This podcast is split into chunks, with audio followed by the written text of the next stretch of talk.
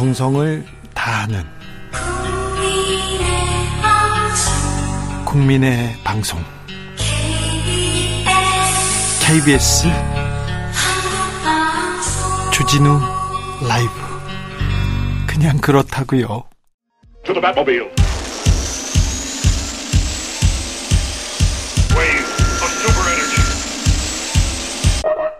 주 기자의 1분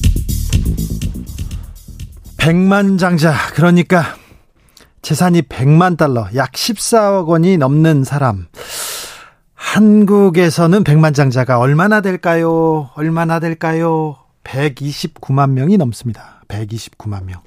이는 2020년보다 11만 6천 명가량 늘어난, 수치입니다. 우리나라의 순자산의, 순자산이 5천만 달러, 그러니까 약 700억 원이 넘는 사람은 3,886명. 와. 우리나라의 부자가 이렇게 많습니다. 세계 최연소 억만장자도 우리나라에 있다고 합니다. 코로나 유행 속에서 부자는 더 부자가 되었습니다. 세계적인 투자은행 크레딧 스위스에 따르면 세계 100만 장자의 수는 6,248만 명, 1년 전보다 500만 명 넘게 증가했습니다. 역사상 가장 풍요로운 시대입니다. 하지만 백만장자가 늘수록 가난한 사람은 더 가난해졌습니다. 상위 1% 부자들이 전 세계 자산의 거의 절반, 46%를 소유하고 있습니다. 상위 10%는요, 전체 자산의 82% 차지합니다. 세계 10대 부자, 그러니까 10명의 부자가 31억 명보다 더 부자입니다. 더 많은 부를 소유하고 있습니다. 반면 극비층은 33시간마다 그러니까 급빈층은 33시간마다 100만 명씩 늘어나고 있다고 합니다. 우리나라도 코로나 시대에 어렵다, 힘들다, 그런 분들 많습니다. 부의 불평등, 양극화는 전 세계적 과제입니다. 어, 제 유엔 총회에서 연설이 있었는데요. 가브리엘 보리치 칠레 대통령이 뜨거운 호응을 받았습니다. 부의 불평등 각성해야 된다. 성장과 함께 더 나은 방식의 부 그리고 권력 분배가 이루어져야 한다. 이렇게 연설했습니다. 블룸버그는 세계에서 가장 젊은 지도자 칠레 대통령이 사회 불안과 위험에 경종을 울렸다. 유엔 대비해서 격렬한 박수를 받았다고 보도했습니다. 칠레 대통령. 걸그룹 트와이스의 찐팬입니다. 안목도 있습니다. 윤석열 대통령이 어제 유엔 연설에서 자유를 외쳤습니다.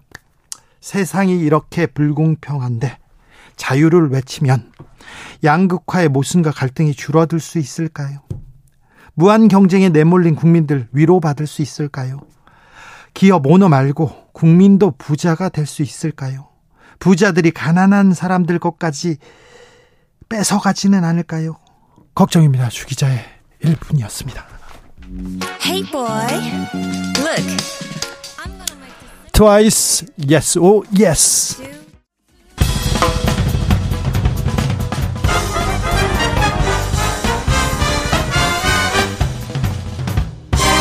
훅 인터뷰. 모두를 위한 모두를 향한 모두의 궁금증 훅 인터뷰.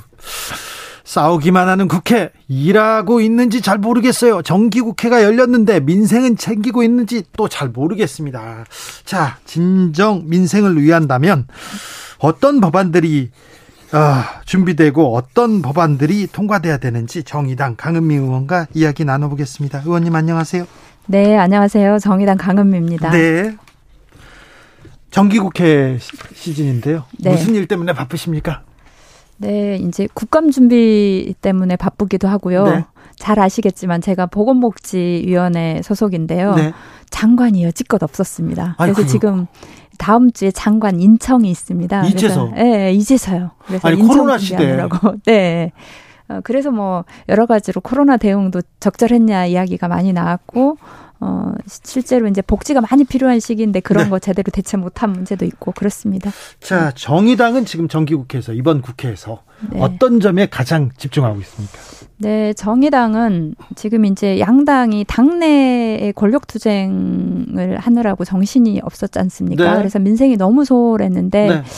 그런 문제와 관련해서 지금 그 소상공인들 그다음에 가계 부채에 시달리는 뭐 이런 시민들을 위한 대책들 네. 그리고 이제 어 특히 이제 이 어, 뭐 어, 노동자들이 법 밖에 있는 노동자들이 제대로 보호받지 못하고 있는 부분이 많아서 네. 그런 소외된 노동자들을 위한 문제들 예. 어, 그런 것들을 좀 집중해서 다뤄보려고 합니다. 소외다, 소외된 노동자 옆에는 항상 정의당이 있었는데 네. 있었다 이런 얘기를 들었는데 요즘은 음. 그런 얘기도 안 하는 것 같아요. 어, 실제로 저희 그 2020년 의원직이 시작되면서 많은 의원들이 노동자들과 함께 하긴 했는데 네. 그런 것들이 좀 그 언론에 잘 보도되지도 못했고 네. 어, 그런 면에서 좀 억울한 부분이 있습니다. 어, 네, 정의당에서. 네. 네. 그리고 앞으로는 좀 더더 더 열심히 해보려고 노력하고 있고요. 아시겠지만 어, 대우조선 하청 노동자 문제도 정의당이 가장 먼저 달려가서 천망 당사를 세우고 또 적극적으로 노력한 바가 있습니다. 네. 노란 봉투법도 가장 적극적으로 정의당이 추진하고 있습니다. 네네. 네. 그런데 노란 봉투법에 대해서 이거 불법 파업, 불법 폭력 조장하는 조장하고 있다 이렇게 보수 언론에서 지금 계속 그리고 네네. 네. 국민의힘에서 계속 비판하고 있습니다. 어, 그런데 이제 노란봉투법을 좀 그, 우리가 제기하고 있는 걸 잘 들여다봐야 될 텐데요. 근데 물어볼게요. 네. 불법 파업 조장하는 겁니까? 아닙니다. 네. 불법 파업은 어, 정의당에서도 안 된다고 지금 반대합니까? 네, 반대하는데 문제는 어, 불법 파업이라고 그러니까 합법 파업에 대한 범위가 너무 협소하게 돼 있는 게 굉장히 큰 문제입니다. 그렇죠. 어. 가령 노동자에게 고용의 문제만큼 큰 게 없는데 정리해고한다고 반대하는 어떤 어, 행위를 하면 그게 다 불법 파업으로 됩니다. 아니 그러면 네. 네. 보세요. 해고는 죽음인데 아이고 나 살려달라고 목소리 외칠 수 있지요. 외쳐야죠. 네, 그렇죠. 그래서 실제로 아시겠지만 쌍용 자동차 노동자들도 정리 해고에 반대해서 파업을 했는데 엄청난 손배가압류를 해서 실제로 30명의 노동자 가족들이 스스로 목숨을 끊거나 아니면 그렇죠. 병으로 돌아가셨고 거기 말고도 철도 노조나 또는 지하철 노조나 어, 그렇게 정리 해고와 관련해서 파업을 한데 손배 가압류를 뭐 10억에서 20억, 30억 이렇게 좀 그이 음, 기업에서 어, 이제 소송을 해가지고 굉장히 어려움에 처하고 있습니다.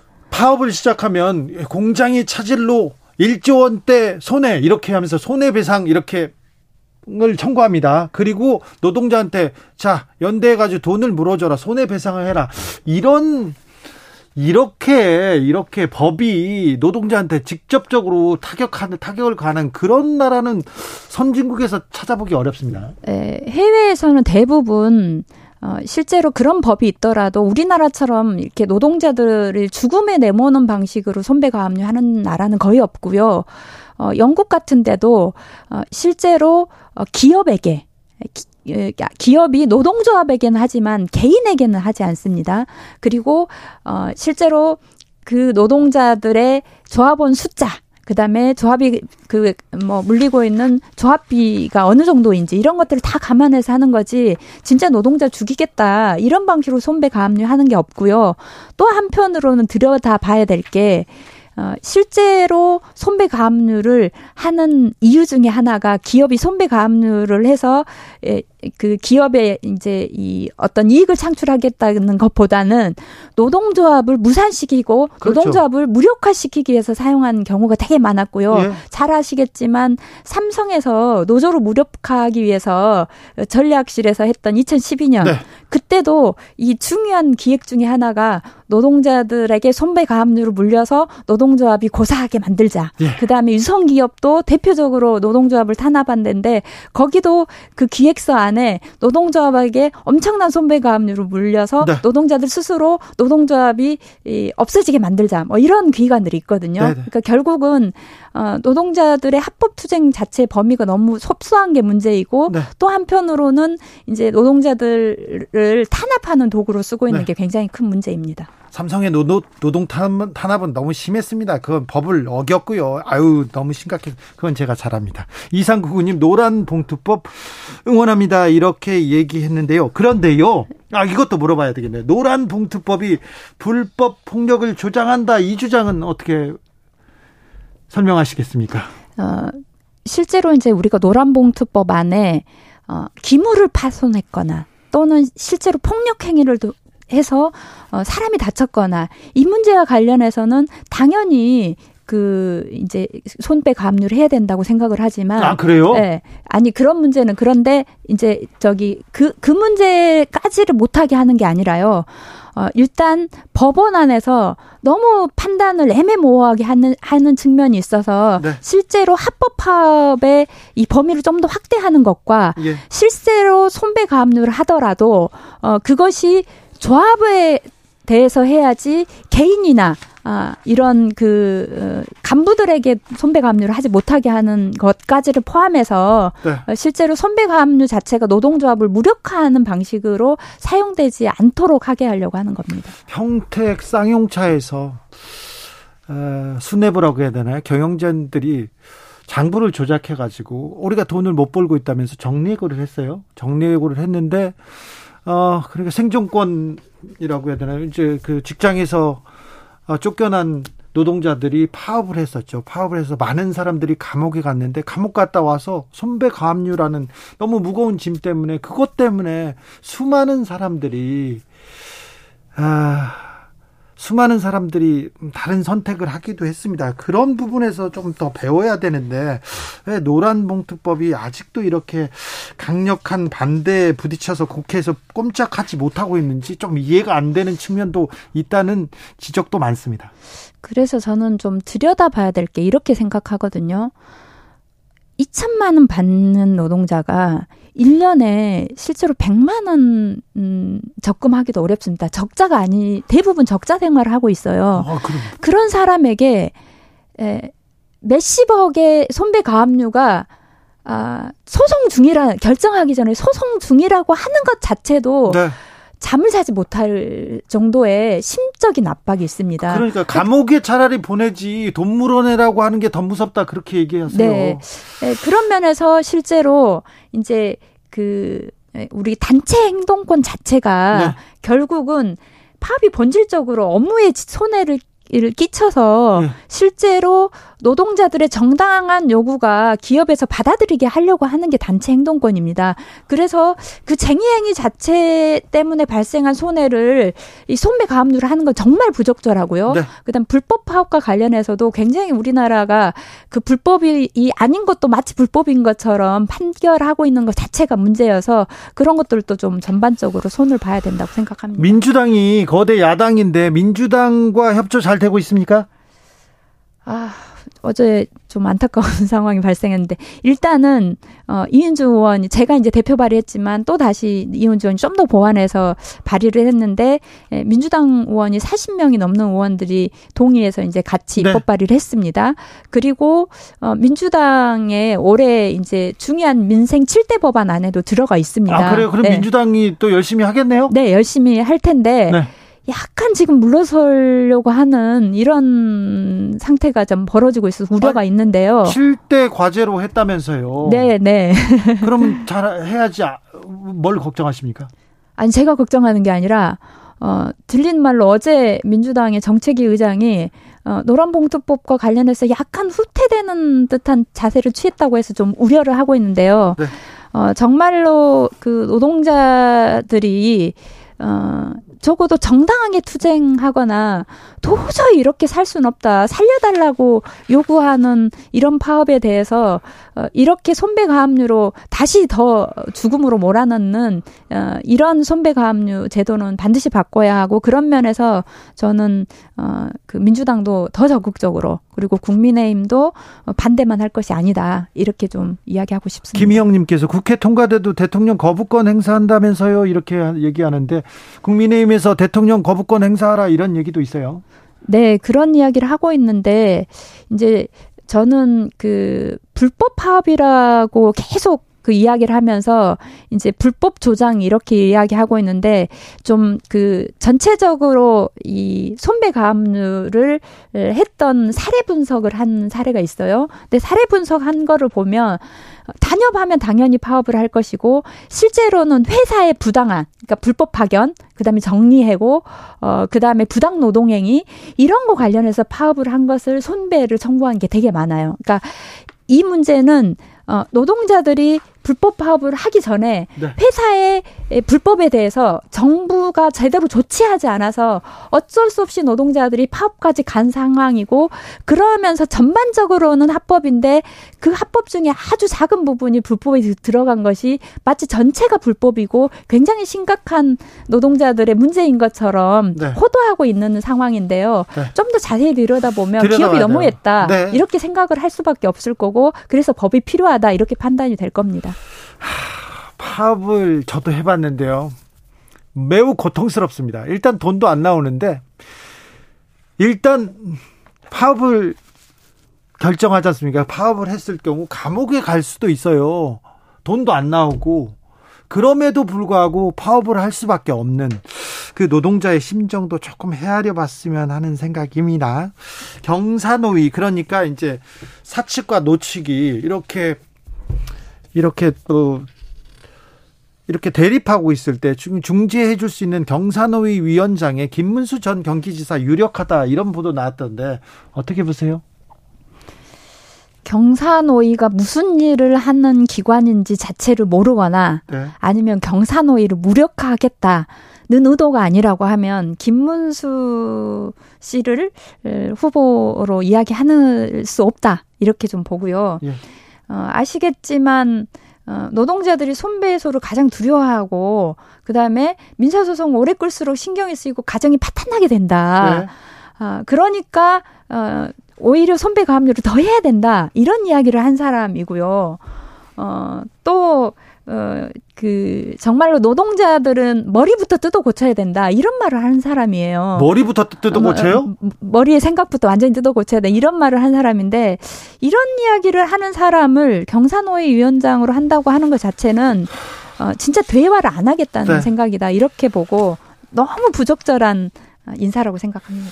네, 좀, 좀 고민을 하셔야 될 것 같습니다. 김상민님 노동 존중 사회 정의당 부탁합니다 얘기하고요. 서주현님 열심히 일하는 참 국회의원 강은미 의원 반갑습니다.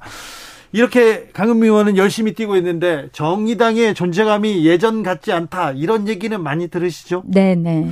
자 오죽하면 자 비례의원 국회의원들 다 사퇴해라 이런 투표까지 붙었어요. 왜 그럴까요? 왜 그 정의당 지지자들, 정의당이 그래도 작지만 강한 정당, 그리고 여러 이슈, 그리고 여러 아젠다를 가지고 이 사회를 앞으로 굴리는데 어, 큰 노력을 하는 집단인데 왜 정의당이 지금 국민들에게 그 지지 관심을 받지 못하고 있다고 보십니까? 네, 이제 정의당의 비호감도가 높아진 때가 언제이냐면 네. 2020년에 이제 그 정치개혁법이 통과되고 나서 네. 어, 이제 그 총선을 할 때 위성 정당이 막 생길 때 그때부터가 이제 비호감도가 굉장히 높아졌는데 이제 정의당에서 좀 억울한 면이 있는 게 결론적으로 보면 위성정당 만들면 안 되는 거지 않습니까? 네. 그런데 이제 국민의힘이 위성정당 만든다고 해서 덩달아서 민주당도 만들었고 거기에 합류하지 않는 정의당을 비판하는 그때 목소리가 되게 컸었거든요. 이제 그러면서 그런 비호감도가 좀 많아진 게 있었고 어, 또 이제, 어, 이번에 대통령 선거 때 이제 또 비, 비호감도가 좀 높아진 면이 있는데, 이제 대통령 선거도 이제 잘 아시겠지만, 어, 문재인 대통령의 국정 지지율이 높았는데도 불구하고 또 정권 교체를 바라는 지지율도 굉장히 높았지 않습니까? 어, 그러니까 한편으로는 어, 개혁을 바라는 내용들이 충분하게 개혁하지 못한 게 있는 거고 예, 그런 면에서 어, 정권 교체가 이루어진 면이 있는데 그것이 마치 이제 정의당의 탓인 것처럼 이렇게 되면서 좀 정의당이 어려움이 있고 이제 외부적인 상황 그렇습니다. 내부적인 상황으로는 이제 노회찬 의원님이 이제 돌아가시고 나서 어떻게 보면 어, 그, 시민들한테 공감 가는 이야기를 잘하는 정치인이 이제 좀 드러나지 못하면서 정의당이 많이 언론에서 이제 존재감이 좀 적어진 측면이 있고, 어, 그러다 보니 정의당이 어떤 것을 추구하고 있고, 어, 또 어떤 내용들을, 어, 어 진행하면서 네. 이유가 무엇인지를 잘 전달하지 못한 부분이 있어요. 네. 그런 그런 부분에 대해서는 좀 아쉽고 안타까운 상황입니다. 억울하다, 어려움이 있다. 그런데 우리나라는 양당 거대 양당제였지 않습니까? 정의당이 그렇게 쉬웠던 적은 없어요. 네, 네, 그렇습니다. 그렇잖아요. 네. 그래도 지몬미 얘기도 나오고 네. 정의당이 하면 음. 응원한다. 네. 지켜주지 못해서 미안하다. 이런 얘기도 나왔는데 지금 거의 재창당을 결의하고 다시 태어나겠다고 하는데 정의당에 대한 관심조차 이렇게 많지 않은 걸 보면 이거는 억울하고 어렵더라도 뭐 뭔가를 좀 달리 돌파구를 모색해야 될 것 같습니다. 네.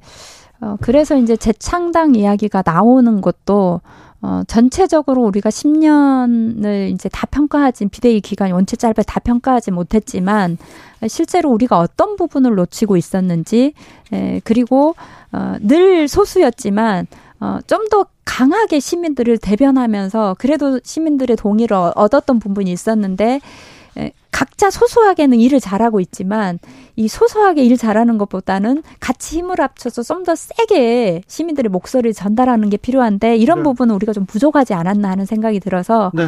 어뭐 강령 뭐 또는 뭐 정당 당명을 포함해서 전반적으로 돌아보면서 네. 우리 의원들의 역할도 좀 더 높이는 것을 하려고 어, 고심하고 있습니다. 소소하게 열심히 열심히 하고 있는 건 알겠지만 옛날에는 정의당 의원들이 뭐 노회찬 의원도 그랬고 심상정 의원도 그렇고 어디에서나 어떤 이슈를 주도하고 있었는데 지금은 심상정 안 보입니다. 네. 그 다음에 또 류호정 안 보입니다. 또 누구 있죠?